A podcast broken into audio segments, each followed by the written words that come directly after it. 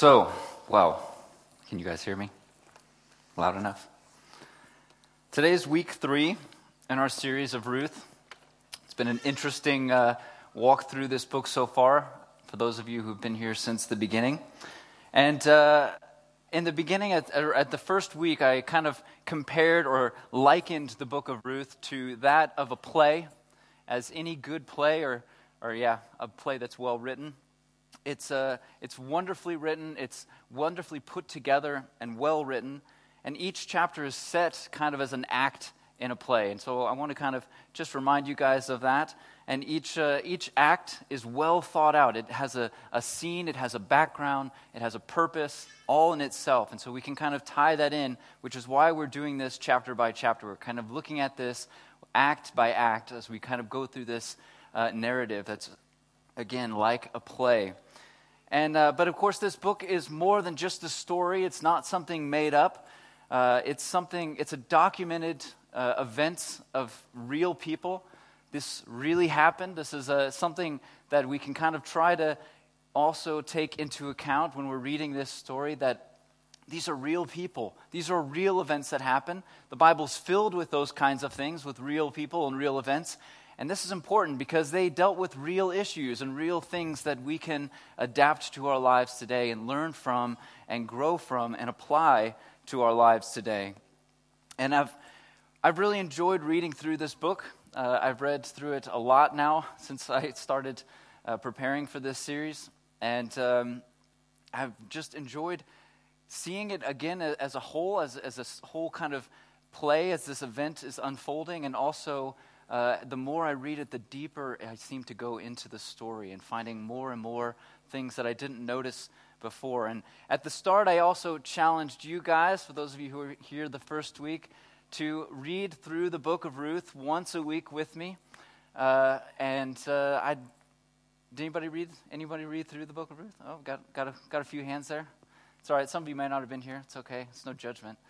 Uh, but I'll encourage you again. I'll challenge you again to read through the whole book from beginning to end. It's very, very short. It doesn't take more than 20, 30 minutes.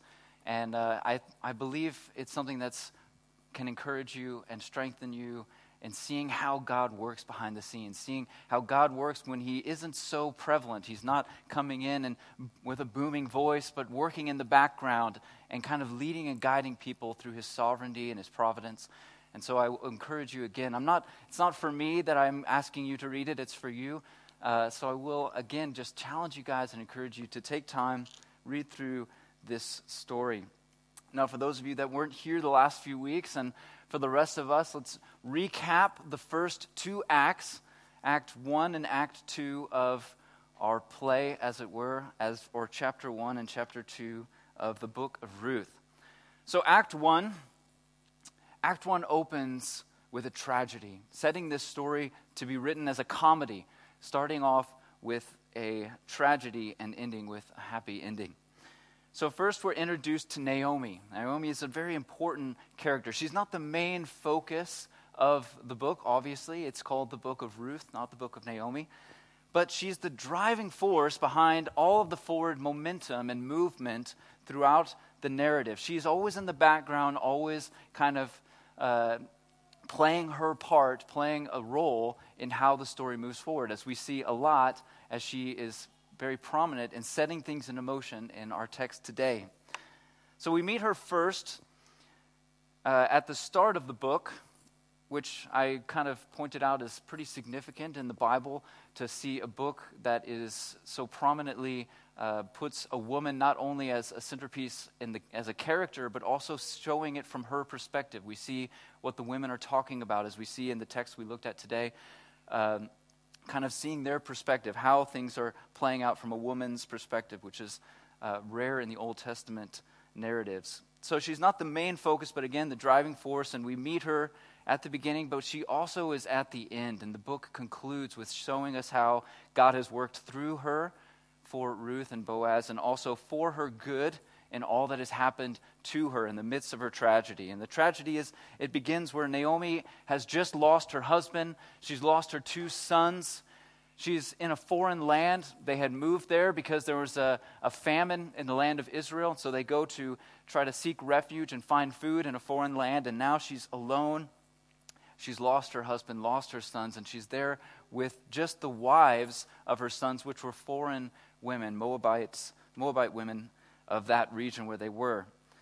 And then news reaches her that God has come to the aid of his people. He's come to the aid of Israel uh, by providing food again.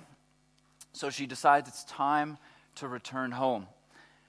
One of her daughter in laws, uh, one of her daughters in law leaves her at this point, goes back to be with her own family, but Ruth clung to her. And we looked at how Ruth's clinging to her was such a, an image of, of love and loyalty uh, and, the, and the relationship that must have developed in the time that they had known each other. So they arrived together back in Israel, but Naomi's in despair. She's at a low point in her life, and she tells the people, Don't call me Naomi, because the name Naomi means pleasant. She says, Things aren't pleasant for me. Things aren't going good for me. Call me Mara, which means bitter. She said, The Lord has dealt bitterly with me. Look at all that I've been through, all that I've lost. I left this land full. I had everything. I had a family, and everything was going well, and I've come back empty. She feels she's at the bottom and has no hope left. And that's the end of Act 1. But at the very end, the last verse says that it was the time of the barley harvest. And this is the transition into Act 2.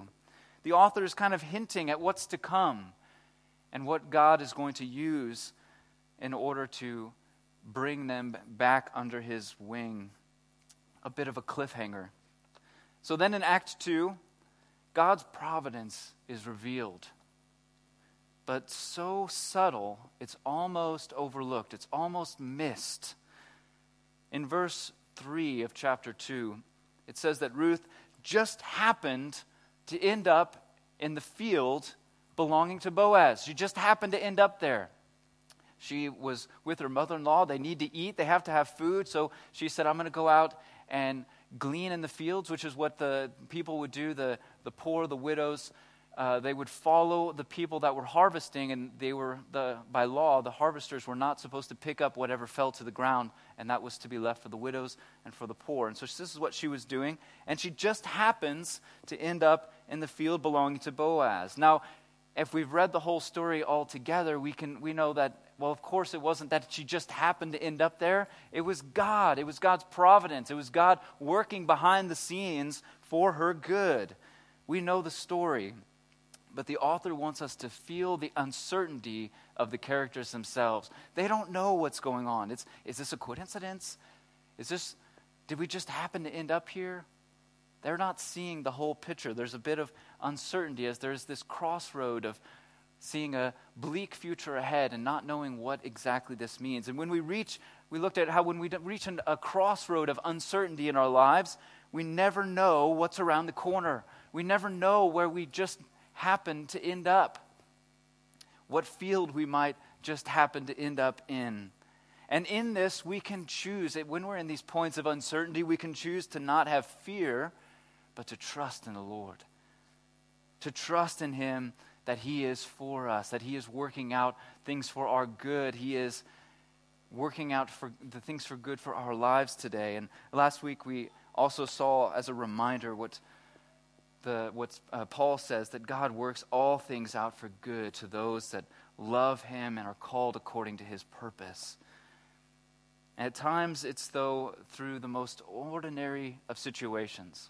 It was through a barley field that she just happened to pick that God worked his sovereignty, worked things out for her good, for both of their good in the end.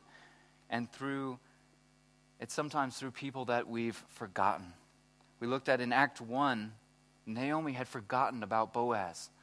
She forgot. She told Ruth, There is no hope. If you come with me, there's nobody. I don't have any sons. I'm not going to have any more sons. Even if I did, they'd be babies for too long for you to wait.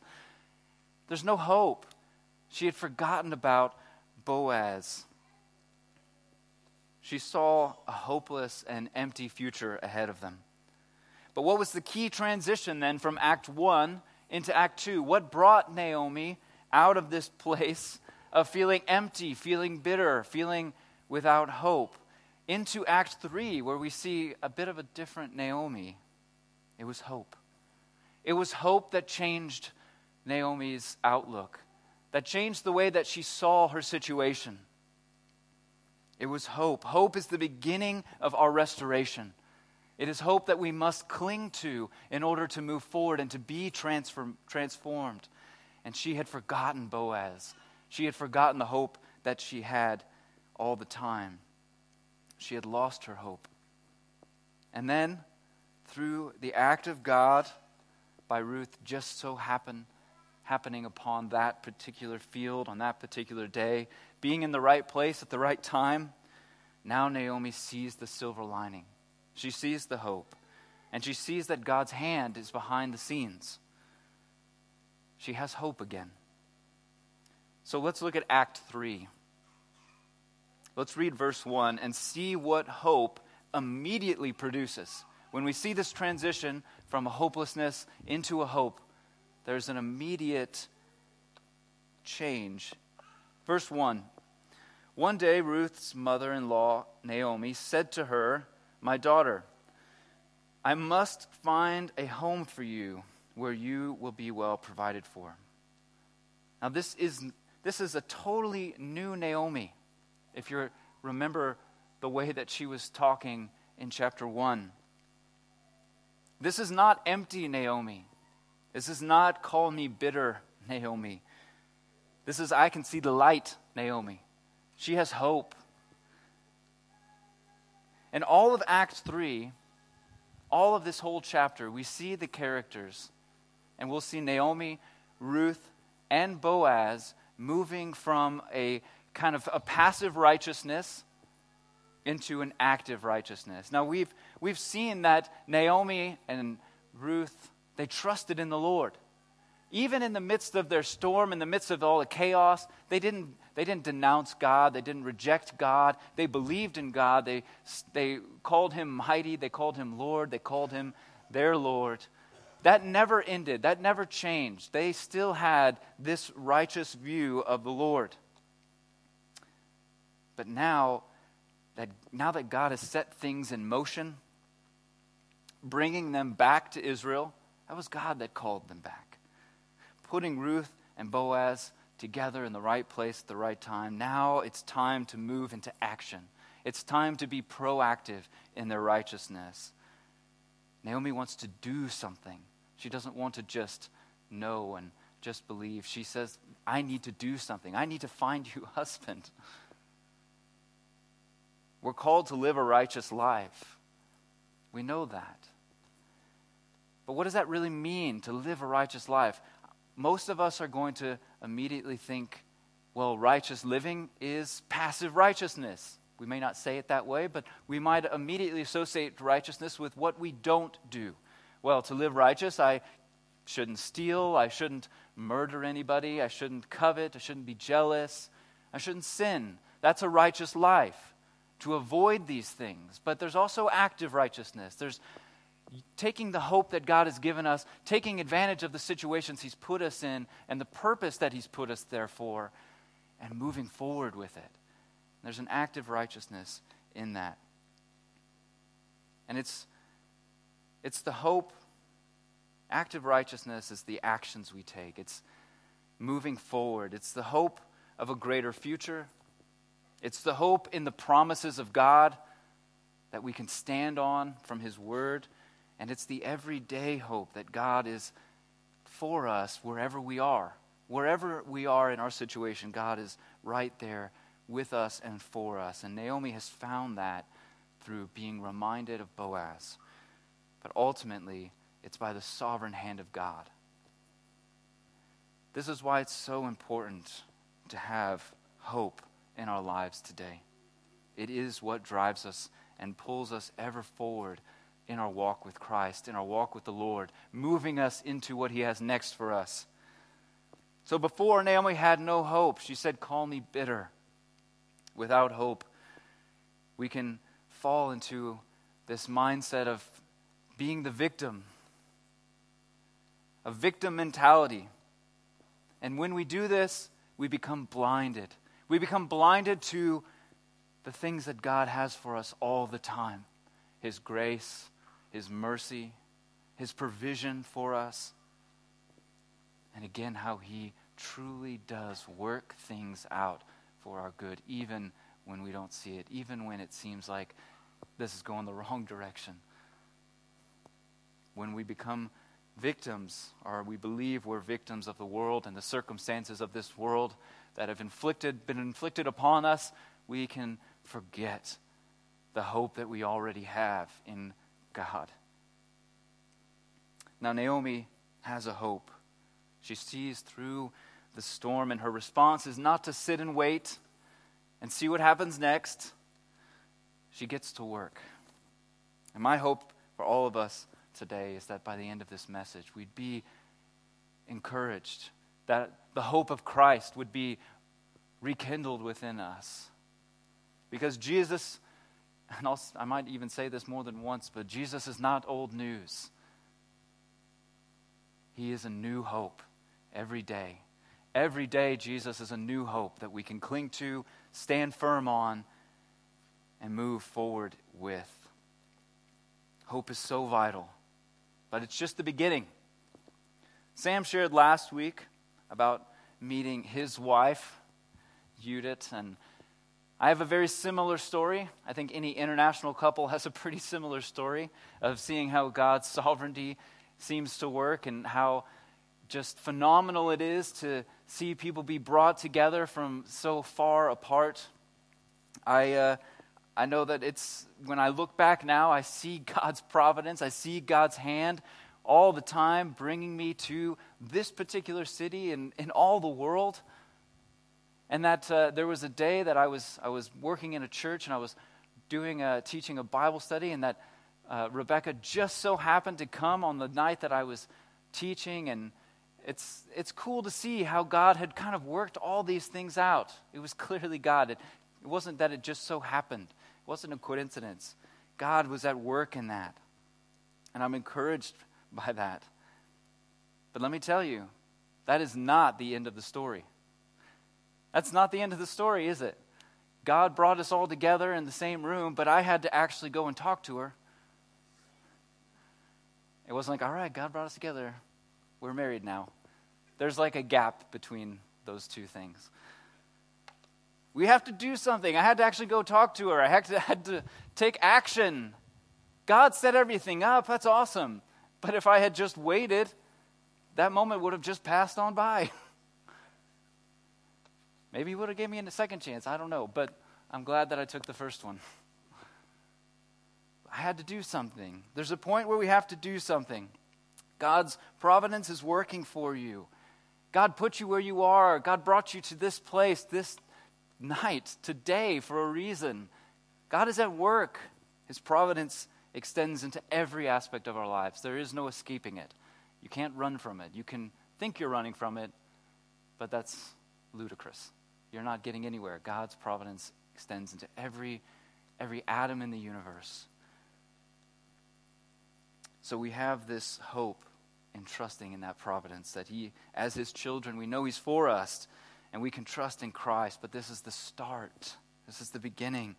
So know that God is for you and be aware of where He has put you and why He might have put you where you are. Be on the lookout. But and don't be afraid to go the wrong way or make the wrong decision or to make a fool of yourself. God's gracious in those things. But don't just wait when God's putting everything together for you. You might just see something pass you by. We have to have a point of action. Now, Naomi's plan of action for Ruth is a pretty weird plan, if I was to say, when I look at it, I, every time I read it, I just think, what a weird way to go about that. I'm just going to be honest, this is not the way to get a man if you're single, ladies. It's not the way. It worked one time. Don't let's not let's not push our luck. I don't think it's a two. So let's just kind of re-go through what she first what does she first tell Ruth to do? I'm paraphrasing here. She says, Go go wash yourself. Go take a shower, get cleaned up, shave your legs, go get your nails done. get all nice and cleaned up. Then she says, Go and put on that dress that you know you look good in. She says, Put on your best clothes, your best clothes. And then she says, Put on that expensive perfume, not the cheap stuff that you got on sale at Aldi. Not that stuff, the real stuff. Come on. In other words, look your best. So, okay, that's a good start. There's nothing bad about that, nothing wrong or weird about that. I know when I first got the courage to go and talk to Rebecca, I definitely wanted to look my best. I didn't want to, you know, be unshowered and just be like, hey, what's up? It's not going to work. There's, there's, a, there's, a, there's a practicality to that part of the plan, but then it gets a little weird. She's like, okay, Boaz is going to be working late. So they were threshing. And what they would do is they would do this after dark. As I'm from Texas, hot climates, as soon as the sun goes down, every day it gets really, really windy right at dusk. It's very typical of hot climate places. And so, because it was really windy, they would use that wind to kind of, they would uh, throw the wheat up, or the grain up, or the wheat up, and the chaff would blow away, and the, the grain would fall back down. This is how they would sort through it. It was very hard work. So he would have been tired. So she says, Go there, but don't let him see you. Be sneaky. Pretty sure that's the original translation. Check it out, see what's going on. Wait till he's done working, he's tired, he's eaten and drank. And it's not talking about water, it's talking about wine. So he's a little bit, he's feeling good. He's like, all right, I'm, I'm tired, feel it's a good day, I'm ready to go lay down. She says, watch where he lays down. And after he goes to sleep, go and slip under the covers with him. What? What are you talking about, Naomi? That's weird at his feet. Just slip under the covers at his feet. It's weird stuff, man. Again, ladies, not the best way to win a man. And then she says, Do whatever he tells you to do. He will tell you what to do. That's when I really get like the one eyebrow. Like, what? I don't know about that. I mean, why? Why this way? Why, why do it this way? Why not just have a conversation with him? Why can't we just talk about this? The author's unclear. And in our modern minds, it might be like, uh, I have some ideas for what he might want to do, what he might tell her to do. Why are you sleeping down there at my feet? Why don't you come up here? And Ruth tells Naomi, that was for you. Ruth tells Naomi, I'll do it. I'll do everything as you say. She trusted Naomi. And Naomi, at any rate, is taking action. Right or wrong, we don't know. We don't know if this was the best way or the. We know how it ends. Maybe she was being led by God in this. Maybe she knew things that we don't know or that the author leaves uh, kind of a little bit uh, alludes to. We don't really know exactly what her intentions are exactly. It's a weird thing, though, it's not something we see often in the Bible, it's not like a regular story.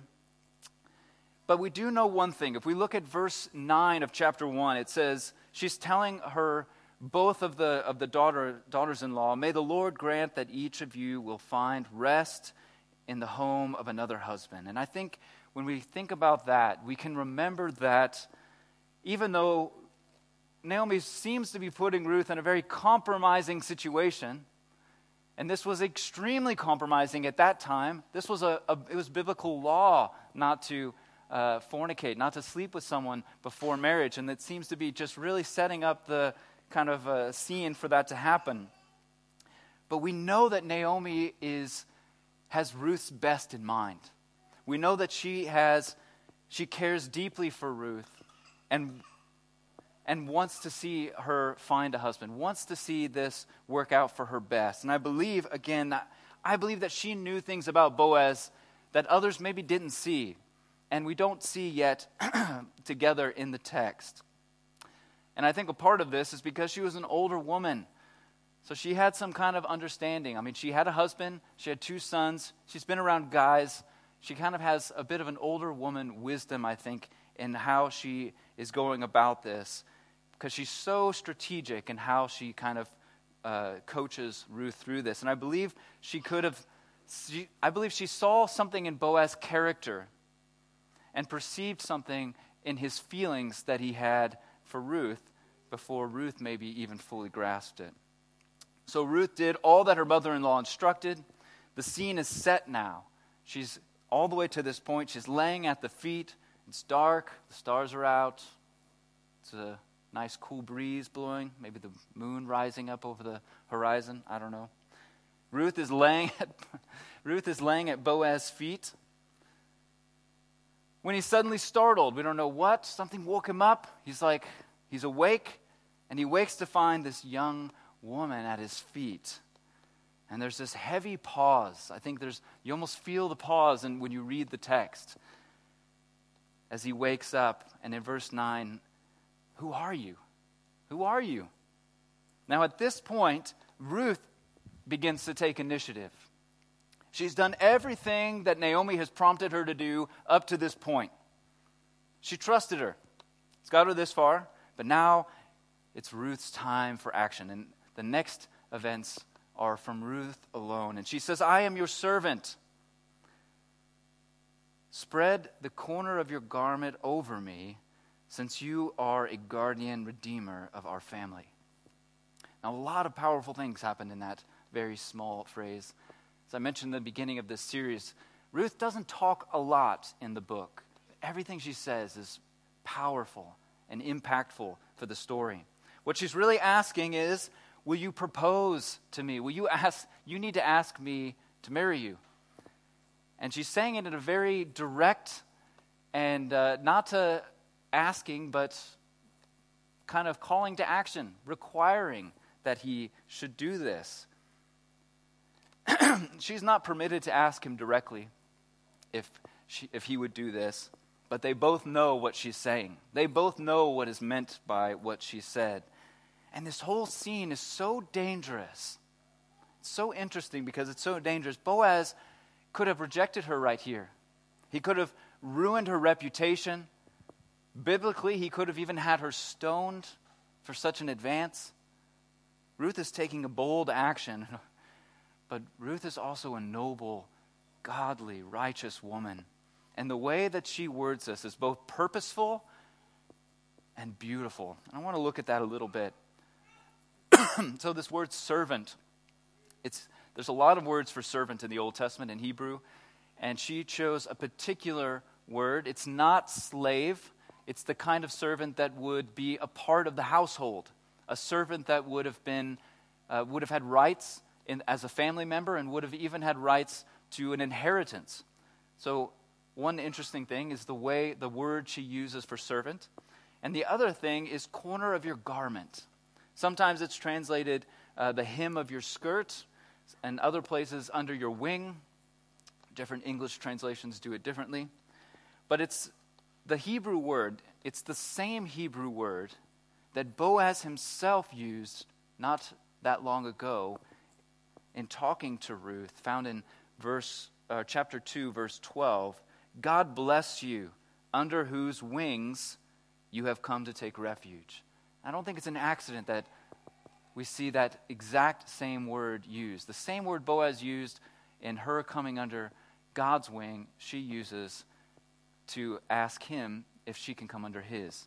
And I think there's three things that she's expressing to him in this sentence. Number one, she is inviting Boaz to be the means of God's kindness, to be the means of God's refuge. Boaz himself, again, had used this word. He saw, uh, he saw Ruth's loyalty to Naomi, he saw her faithfulness to God, and he, he says, Bless you that you're coming under God's wings, uh, under God's refuge, under God's protection.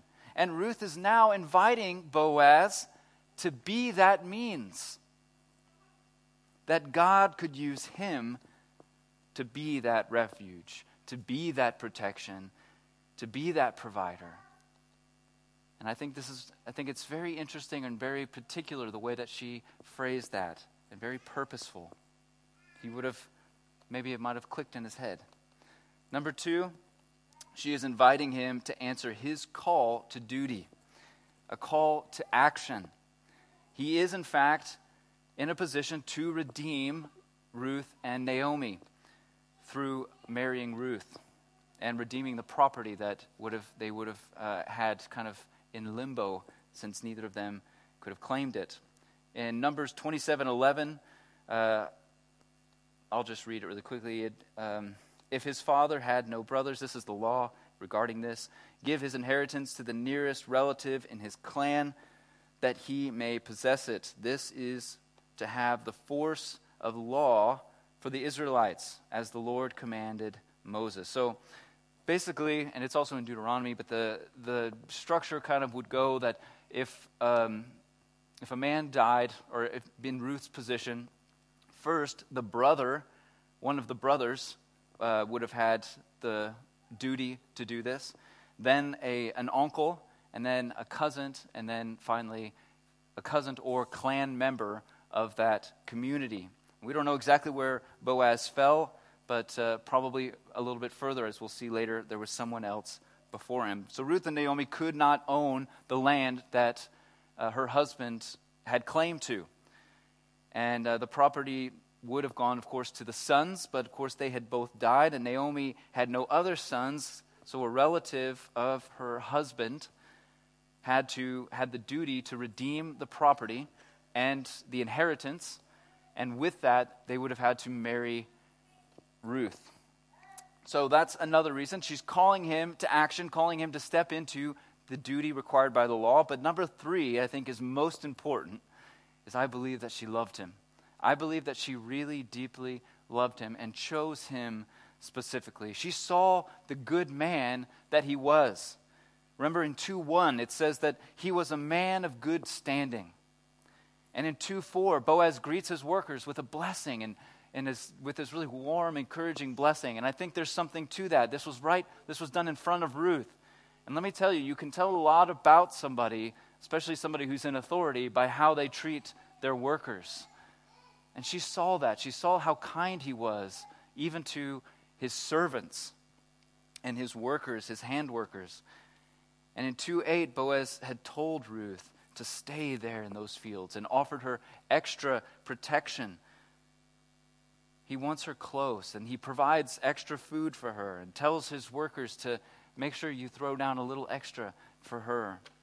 And don't rebuke her and protect her and don't let no harm come to her from the very moment he met her. And she noticed this, noticed the man that he was. And I don't think she just, it wasn't just that she needed a redeemer. I think she wanted it to be him. She chose him. And Boaz's response tells us a lot about his character and his feelings towards Ruth. In verse 10, the Lord bless you, my daughter. I just want to point out it's really weird that he always calls her daughter. I'm not sure what that's about read a lot of commentaries. No one seems to know. He just, that was his thing. Whatever. So, uh, if you were wondering, this kindness is greater than that which you showed earlier. You have not run after the younger men, whether rich or poor. So, from this, we know he's an older man. Most likely would have been in his 50s, maybe mid 50s. She would have most likely been in her early to mid 20s. Uh, she probably would have been married about 15 or 16, and we know that it was 10 years before her husband died, so about mid 20s. Quite a big difference. And I think he's truly surprised that Ruth would choose him. Boaz noticed her the moment that he laid eyes on her. When he had first come back from wherever he was, he noticed right away, he said, Who's that woman? Who does that woman belong to? In verse 5 of chapter 2. He noticed her right away. And then he shows these great kindnesses to her, again, with the extra food and protection. In verse 11, he says, I will do, I will do, I will do for you all you ask. All the people of my town know that you are a woman of noble character. What a quality. What a thing to have said about you. Everybody knows you're a woman of noble character. Ruth noticed the man that Boaz was, and Boaz noticed the woman that Ruth was. She is a godly, righteous woman, and the whole town can see it. And a good wife is a good thing. Proverbs 31 10, 11. A wife of noble character, who can find? She is worth far more than rubies. Her husband has full confidence in her and lacks nothing of value. Ruth was a catch. He saw that. And Boaz, I believe, loved her from these, these kindnesses that he showed to her. He didn't have, those were all out of the ordinary things that he did. And he's surprised that she would love him too. That he, an older man, would find the love of a younger and yet noble and righteous and godly woman. In verse 12, it gets really confusing for me. He says, There is another who is more closely related than I. Dude, what are you doing? You're in. Leave it be, man. You're going to mess it up, man. I, I, the like third or fourth time I read that, I was like, wait, what? Why'd you do that? You probably, he didn't even know about Ruth. You didn't have to bring it to his attention. Boaz shows amazing restraint in this. And I believe a strategic and active righteousness in going about this rightly. He cares about her, but he wants to do this in line with God's way. Sometimes we want to rush to the finish line. When it starts to come in view, we can start to kind of, ah, if I just if I just made this little shortcut, things would work out much quicker. We have to be patient with God and trust in His ways and not make shortcuts that we know are a little bit on the edge of right or wrong in line with God's ways for us and God's best for us. So Boaz and Ruth, they loved each other. And they could have just went into a heated, passionate moment right there under the stars but they wanted to be honoring of God and honoring of His laws and honoring of His best for His people. In verse 14, he said, No one must know that a woman came to the threshing floor. And I just want to point out what he's saying there. It's not that he's embarrassed or trying to shun the whole situation, it was a way of protecting and, and their integrity and maintaining their, their honor uh, with one another and before the people, which, had they not, may have caused a lot of problems later. They want to do all things rightly in every way they can. And in verse 16, Naomi asked the obvious question, you know, so how did it go? And Ruth told her everything that Boaz had done for her, gives her the whole story. And you can just feel the excitement in the air. They're past the silver lining of the situation. They're past just seeing through the clouds, the sun is out. Things seem to be moving forward, new wind in the sails. In verse 18, Naomi said, The man will not rest until the matter is settled today. I love that verse. I think it shows again her wisdom as being an, an elderly woman and, and her experience that she's had. I, I think Ruth maybe was still unsure. She might have been like, I don't know, you know, what's going to happen? Am I going to have to marry this other guy now? Not sure is how God's going to work this out, and I really, you know, this is the guy that I really want.